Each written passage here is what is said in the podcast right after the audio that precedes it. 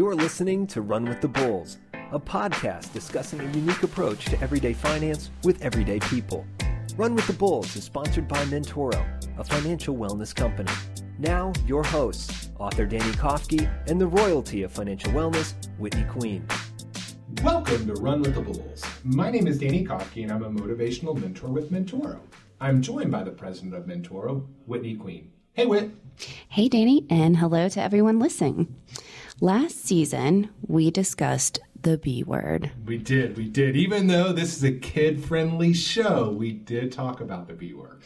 Yes, uh, it's budget. Oh, yes, yes, that B budget. word. hmm And on this episode, we're going to take a look at the D word, Wow. oh, not that D word, not that one. uh, debt. Debt, debt, debt. That's right. So I am sure many have used another D word when discussing debt, but that is definitely for another time. So many of us have a different view on what debt is. Some consider debt only what they owe on credit cards and not their student loans. Others don't include money that they owe on their house as debt. So, what exactly is debt, Whitney? It's a great question, Danny. I think the simplest way to define debt is it is any obligation owed by one party, the debtor, to a second party, the creditor. Mm-hmm. A debt is created when a creditor agrees to lend assets to a debtor. Debt is usually granted with expected repayment, and in most cases, this includes repayment of the original sum along with interest. Right. So basically, debt is any money you owe to someone else. So this includes your house, if you have a mortgage, your car loan, your credit cards, and your student loan. Exactly. So, another way to look at debt is you are spending future income today. Uh huh. So, when you purchase an item you do not currently have the money for, you are spending future earnings before you actually have earned them. This means the money you are currently working so hard to make is already spent. This money already has a place to go the second you receive it, and it's not your bank account. True, because you're already owing it. Mm-hmm. That makes it sound so depressing. I know, right? And I don't think that people put it in that perspective very often. No, no. Like, so when I think about it, right now, let's just say I had a bunch of debt. So I'm working right now, but the money that I would be getting paid, it's already has a name and it doesn't get to go in my savings or my retirement or for something fun. It's going to pay for something that I bought could have been years ago, depending on debt. Yikes. Yeah. Yeah. Yeah. So I know debt is the number one obstacle preventing many from obtaining financial wellness. I think that's pretty obvious.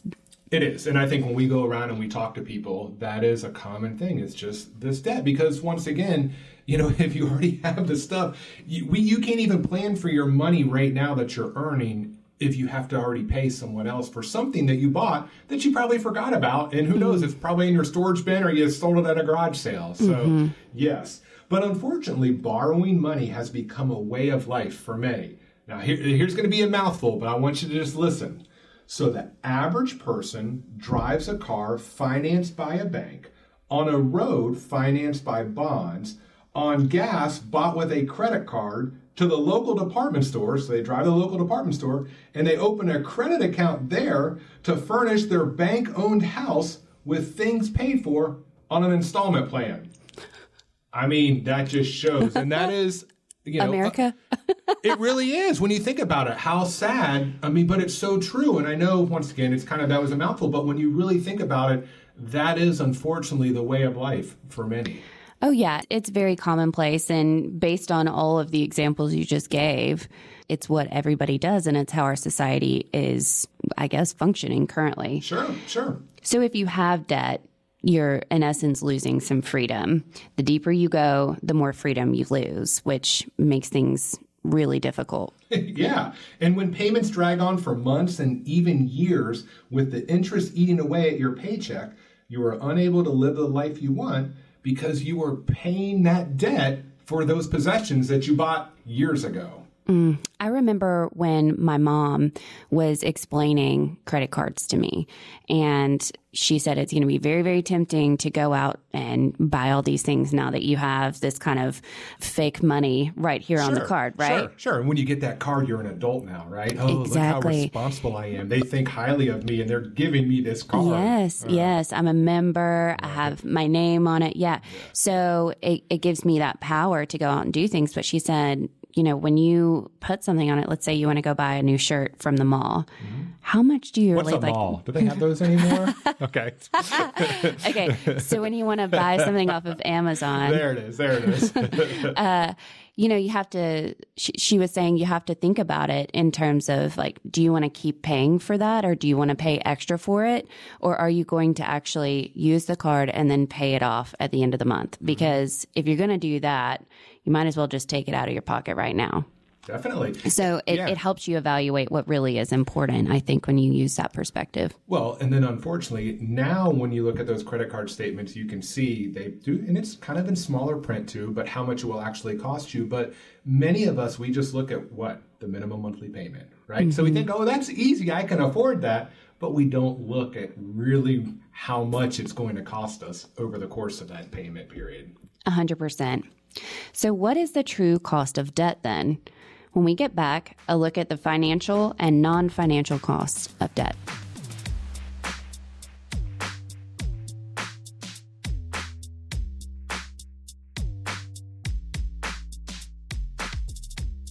Welcome back to Run with the Bulls. So many accumulate debt on things they really don't need, or for that matter, really even want, except for a brief moment in time, without thinking about the future ramifications of this debt.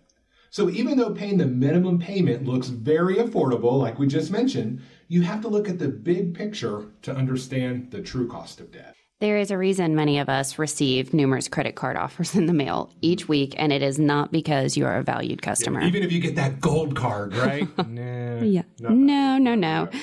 Once you get into debt, it can be a very tough mountain to climb out. Let's say you charge $3,000 on a credit card with an 18% interest rate, which is pretty average, and pay just the minimum amount each month, which would be 2.5%. Right, that'd be about 100, 125 bucks. Very doable. Yes. So, how long do you think it's going to take to pay this off in full?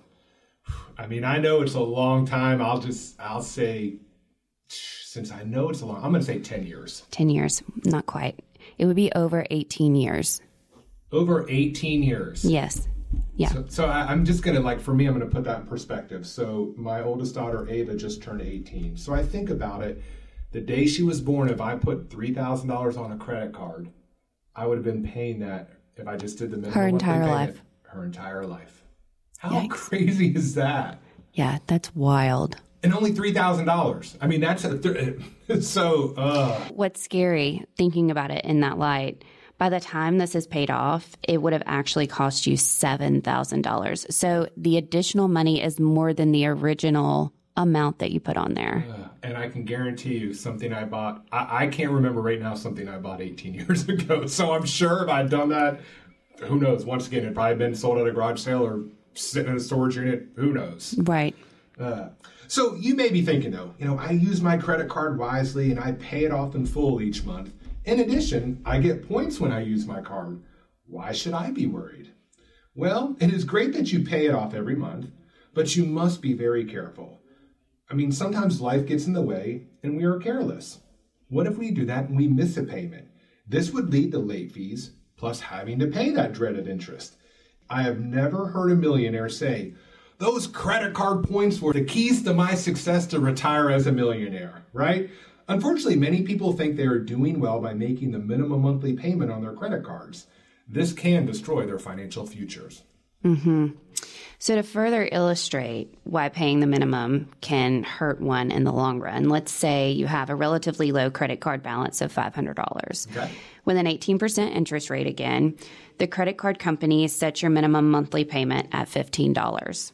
So, it's not too bad. That's very doable. Yeah. What? That's like two Starbucks or like Right. one meal out Yeah. uh, a month. Like 30 or no, 50 cents a day, something like that. Yeah. very easy. So if you divide the 500 by 15, the monthly payment, you should have the debt paid off in 34 months, correct? Yeah. And I think that actually would be a little bit, it would go a little over 500. Sure, sure. That, I mean, you may think that, yeah, that sounds great. While that may sound right, you will actually not pay it off in full until paying this amount for 46 months, not 34. How can this be?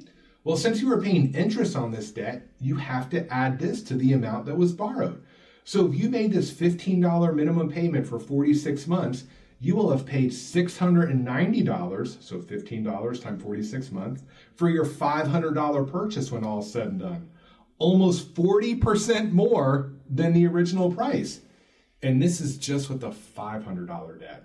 Imagine if it was $50,000. And this is why it is so tough to get out of debt. Mm-hmm. So well said. And I think I am a fan of credit cards and credit card points. I don't to your point earlier, believe that it's going to lead to my financial success, right. but it is a strategy that I personally like to leverage. I also understand that sometimes a credit card is someone's only way out. Yes. You know, that's their only way that they have to cover it. And so making the minimum is the best they can mm-hmm. do.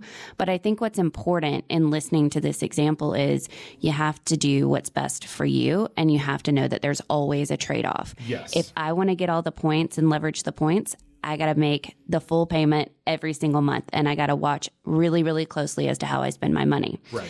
If I am going to pay the minimum off each month, I got to understand that I'm going to be paying a lot more for this item and that item better be well worth it. Yes. Right? I mean, there are other, you know, programs and, and people you hear never go into debt, never go into debt, never use credit cards. And I, you know, I understand that because if you never go into debt, you're never going to have to pay these payments like we just talked about in pay Sure.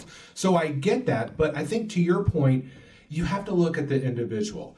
I am like you, so I and I just kind of ran on a rant. Not many millionaires say the credit cards led, you know, to my success, and that's true. But if you're smart, if you're careful, and you keep track of it, and you pay it off every month, it's okay. I do use a credit card every month. I use it to pay for gas, certain other things then I pay it off. So I'm not paying interest on it. And I have used the points. It doesn't, you know, it's not a lot, but I've used the points. When we went to New York City a few years ago, I cashed them in and it paid for all of our plane tickets to New York. So basically, I got that for free. I look at it. But once again, going back to your point, I've paid it off in full every month. So I know I have the money in my savings account for whatever's on my credit card. I can pay it off, so I'm not paying interest. Yeah, it's the age old um, saying, nothing in life is free. Yes. You're, you're going to have to feel some pain at some point as you go through this. It's mm-hmm. just where do you want to feel it and, and what are you capable of? Right. And, you know, there's certain people that juggle like five different, and if you can do that, you know, to me, have at it. For me, I have one credit card. It just makes my life that much easier. I don't have to spend so much time on it. But yes, if you want to try to get as much points, you know, that's on that, that's your decision. Yeah. But yes, once again, you just have to make sure you're responsible about it so you're not paying that interest because that interest, if you have enough of it, it's going to eat away at any rewards that you would earn if you go too deep into debt. 100%. So, in addition to our financial picture, debt can also have an impact in ways that are not depicted in our bank account. Yeah. So, one is the emotional toll you may face. Mental problems can often be directly related to money troubles, right? And people who have debt are more likely than others to be depressed. Those who struggle to pay off their debts and loans are more than twice as likely to experience a variety of mental health problems such as depression and severe anxiety. In debt, it can make you feel hopeless and lost. These feelings can lead to depression. On the other hand, getting out of debt can give you a sense of accomplishment and help you conquer your other goals. Interesting. I know too that debt can also have an adverse effect on your health. We've mentioned the mental health component, but it can also lead to high blood pressure. I think the stress that comes from it can cause a person to have headaches or muscle tension, back pain, any of the, you know, normal kind of stressor sure. pains that you might feel. So add stress outside of debt, you know, just work, traffic, kids, right. whatever it is to the mix and you can see how it will lead to something that's very unhealthy. Yes, yes. And then debt can also be a huge factor in, in how happy one is with their spouse. So, couples who reported disagreeing about their finances once a week were over 30% more likely to get divorced than couples who reported disagreeing about their finances a few times a month. Almost 80% of couples who divorce by the age of 30 say financial reasons are one of the reasons they ended their marriage. So, arguments about money is the top predictor of divorce. And life can be pretty hectic for most of us. Um, so, adding debt to this mix can easily lead to more stress, pretty mm-hmm. obvious. And then, unfortunately, many couples view their debt issues as too much to overcome, and then it leads them to give up on their marriages altogether. That's so sad when it's something that could be so easily managed if we had the tools and education and right. because we talked about this when we had our spouses on last season mm-hmm.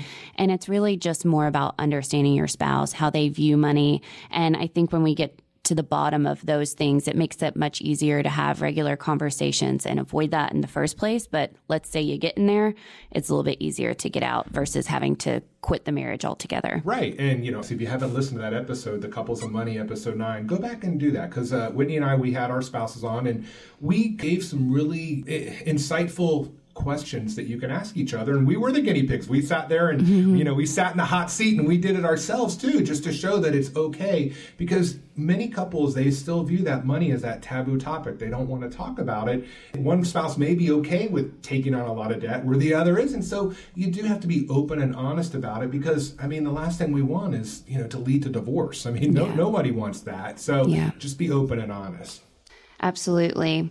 So, finally, another impact of having debt is that it can greatly impact your career. We've talked a lot about stress and how uh, the stress of dealing with it can impact um, your health and your mental health, but it can also impact your productivity. In fact, 43% of workers spend time on their finances at work. Wow. Wow. I can tell you I don't do that, so you don't have to worry about me. but I mean, honestly, let's say the next time you're sitting in a conference room or you're on a conference call with people, look around at everyone there, and at least half of them are probably mind somewhere else or later in the day going to be working on their finances and dealing with something related to debt. Mm. Some have to work extra jobs just to pay off their debt. That's another impact. And that leads to being able to focus less, focus less on your primary job, focus less on your family. I mean, it's very, very easy to see how this can be a negative cascading impact, right? Sure. And, and, you know, there were studies done. I, I, think the last time I read it was something like 70% of Americans aren't excited about their jobs, right? They, they don't necessarily enjoy going to work if you're high, you know, if you have a lot of debt, it can be very difficult to make a career change and find something that's more meaningful because it may pay less. So if you're strapped to the gills and you need the highest paycheck possible to pay for all your debts, it just may be kind of like that hamster in a wheel where you're just kind of feel like you're really not making any progress. You go somewhere where you don't like just to pay off your creditors for stuff that you bought years ago that you don't have anymore. So yeah. it can just be a complete mess. Mm-hmm. Completely. So um, so we have pretty much just slammed debt, right? We've told you it's horrible and all the the bad things from the the emotions and the bank account and you know your job, everything. But is there such thing as good debt? Coming up next, an answer that may surprise you.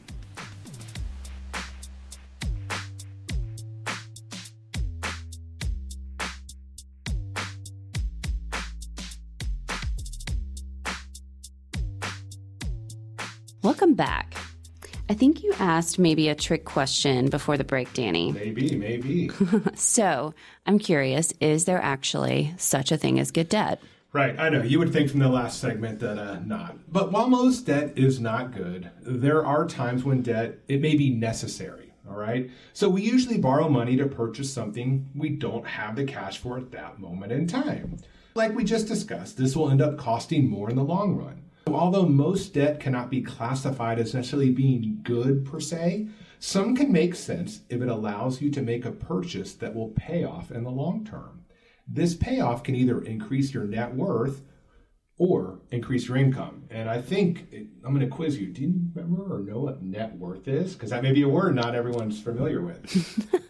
Let's see. Yes, I do know what net worth all is, right, right. But I would love the teacher to give the dictionary love, definition of it. that. It gets, it gets put right back on me. I try to put you on the spot. I love it. So basically, to determine your net worth, you take your assets, so what you own, and you subtract your liabilities, what you owe. And it can be tough sometimes with your house because a lot of us still have that mortgage payment. So you can kind of get a good estimate of what your house is worth, subtract how much you owe on it, and that's what you would count as okay, if I sold it, this is how much equity I would have in it. So you can count that as assets. Just simple. Like you add up basically like what's in your bank account, retirement account, all those things, subtract anything you owe money on, and then the final figure, hopefully it's a positive figure, is your net worth. So, you know, one of the things I could just mention to take on debt over time, and we'll get into some ways that can happen, but if it increases how much you're worth or increases your net worth. That's a good explanation. Thank you. And I think probably one of the first examples of this positive debt that comes to mind is very obvious, and that's your mortgage loan, mm-hmm. right? Many don't have enough money saved to buy a house outright, especially nowadays. uh, so, this is where a mortgage loan comes into play. Over a number of years, a house should appreciate in value, which will increase your net worth. Right. right. I mean, if you're smart about it, don't do a bunch of exotic loans or whatever over the course of time. Yes, correct. Another example of this type of debt is a student loan. All right, is going to be tough. I know there are many horror stories about the dangers of student loans, and, and you know it is, but a college degree can create opportunities for many. So it'd be great to graduate college without any debt, right? We would all hope for that. But this can be a difficult option for some. And this is why student loan debt can be a debt worth taking on. The debt that will ultimately pay for itself and help you make more money in the future you do have to be smart about how much you borrow, right? And then what you study. So, I mean, there's different areas, you know, degrees that you can get in. So, you got to be careful with that. But you want to make sure that you produce enough income that you're able to repay the loan. So, in general, you don't accumulate more than one year's salary in student loan debt. Try not to do that of what you anticipate your future. So, for instance, let's just say the starting teacher salary is $45,000 a year. I don't want to try to accumulate, if I can, more than $45,000 of student loan debt. Right. Yeah, I think that's a good rule of thumb. And sadly, I think what trips people up here is you know, when you're making the decision as to where you want to go to college, you're not thinking long term financial. No, you're advan- 18. I mean, exactly. So you may change your mind, or maybe you're not necessarily putting your best foot forward and possibly getting some scholarships. But these things are in place for a reason because we know that, you know, you're 18 and you're making that decision. Right. But it's also good to have some of these rules of thumb. Sure, sure. And I think one of the greatest things too, and it was I think under I think it was under the Obama administration when they did make changes to the credit cards where it used to be at colleges. Mm-hmm you could get that free t-shirt sit out there and sign up for a credit card $5000 so at least now laws have been in place where that doesn't happen anymore. But student loans that's one of those things we we just have to be mindful of that when we're taking them on because yeah it's hard to think when you're 18 that i'm going to be paying this when i'm 35 yeah. Nobody thinks about that. N- not at all. Yeah so, a final example of debt that could be considered is money used for purchasing or starting a business. Mm-hmm. So, if this business provides a worthwhile product and is managed well, the company should generate a profit and could become a good investment. Right. The main thing to remember is that with all three of these debts, whether that's mortgages, student loans, or starting a new business, you are acquiring debt to enable you to earn more money and or increase your net worth. Right. And I think in talking about starting a business, we'll use a business term, and that's ROI or return on investment. I think when you look at taking on debt, look at it from that perspective of am I going to get a return on this investment? Right. Right. And it could be a small business. I'll use a personal example with my wife Tracy. I've mentioned before that she on the side has a canvas painting class. I mean, we had the money in the bank to start off, but let's just say we didn't when she started that business 10 years ago. Well, startup costs weren't that much. I mean, basically it's canvases, it's easels, it's paint, paintbrushes. So maybe let's say we didn't have that money, we could, you know, take out a loan and probably all those supplies to start off would probably run $2500. So not that much but in one class alone, she, depending on the size of the class, she's been able to make that much money. So mm-hmm. it's just one of those things that you just have to look, you know, longer term a little bit and just see, okay, is this, can this business generate a profit and make money? And then maybe it makes sense, you know, to take on that debt. Absolutely. If you borrow money, we'll just kind of highlight again. If you borrow money to purchase something, the following criteria should be met. So, number one, the item should be something that will increase in value or produce an income. So that's first set. Number two, the value of the item should be equal to or worth more than the amount borrowed to purchase the item. For instance, I'll go back to like a student loan. So, like, you know, if you take out a student loan and for say, say your four years is $50,000, but your job the first year you're going to make 60000 well, you're already making more than what you borrowed. And then the third um, is the amount borrowed should be within your ability to repay without placing a strain on your budget. And this reminds me, I'll go back a few years ago, I was doing a presentation um, at a new teacher orientation. And a teacher came up to me afterwards. So I was talking about saving for retirement. And she says, I need, you know, a little help on paying off my student loans. I have a lot. I'm like, okay, a lot. I mean, that, that varies what that means to many people. I'm like, how much, you know, student loan do you have? $160,000. So I thought, I'm like, so you chose a career. And at that time, I think the starting teacher salary was about $45,000 a year. So you took on $160,000 of student loan debt to be a teacher. I mean, I applaud you to be a teacher, but like that really, you know, I'm thinking if you're taking on that debt, you're a doctor or a lawyer or something where your income is going to generate a lot of money over time. Yeah, so it's just you have to be smart about it as well, kind of going back to that student loan of what you major in to make sure that, you know, it's not going to put a huge strain on your budget. Yeah. Gosh. I know. Yeah. Another example, I think, is to consider a home purchase. Mm-hmm. The family home has historically been an appreciating asset, as we've mentioned, which meets that first criteria. If you purchase a house with a decent down payment and use a shorter 15 year loan, its value will be greater than or close to what is owed on it. With the first two criteria met, we consider the third, which is where many people kind of went wrong during the housing crisis in 2000 to 2010. The house you purchase should not be so expensive that the monthly mortgage payments place a strain on your ability to repay. Right. You should not have to get a special type of financing, like subprime, interest only, adjustable rate mortgage for this type of loan. Right. Because that's the thing. We go back to those days like 2007, 2008, and people, you know, right now we're in kind of this housing boom where a lot of prices are going up. But to me, it's a little bit different. And I know there's still exotic loans, but a lot of people in that time were getting those ARMs, the adjustable rate mortgages, which strain their budget because they'd be like, you know what, we have it locked in at 3% for five years. But when interest rates went up, that ARM adjusted. And instead of paying that interest rate, maybe it jumped up two percentage, whatever it may be. So all of a sudden you went from paying, say, $800 a month in your mortgage to $1,100 a month and then bam, you had no other options, right? You tried mm-hmm. to, and then when the houses went down, you tried to refinance, but you couldn't because your house was worth less than what you. So I mean, it just created this whole mess. But you just once again, I think this episode, we're just when we talk about debt, you just have to be careful. That's all. I mean, the number one thing is just make sure and it's not going to put a huge strain on your budget when you go to pay it off. Yeah, there are several different guideposts or rules of thumb when it comes to mortgages that I'm sure we'll touch on yes. in a singular episode. But I think that that is an area where people get in a little bit over their head. There's a thing such as being house poor, uh-huh. and I think that that comes from lifestyle creep and all these other things. But it's it's a very real uh, circumstance. Well, going back to credit cards, it feels good. The the lender says, "Oh, you qualify for this home. You're a first time home buyer. You know, I'm an adult finally, and oh, I'm a, a and bam, it's just easy to get locked into that right away. Right. So a talk about debt would not be complete without mentioning credit scores. Mm-hmm. So we're going to have a whole future episode solely devoted to credit scores. But knowing that being responsible when using debt can help raise your credit score. Right. And those with higher credit scores generally receive more favorable credit terms, which may translate into lower payments and less interest paid over the life of that loan. Yep. So be sure to tune in later this season when we take a deep dive into that and how it can affect your financial wellness journey overall. While the goal for many is to have no debt, it is not always realistic for some of us to start out that way. Just remember to try and eliminate most of your debt as soon as possible. And to help with this, we're going to look at ways you can eliminate debt in a future episode. But that's it for today. Uh-huh. Danny, thank you so much for chatting and thank you for listening. Catch us next time as we run with the Bulls. Run with the Bulls is sponsored by Mentoro and hosted by Danny Kofke and Whitney Queen.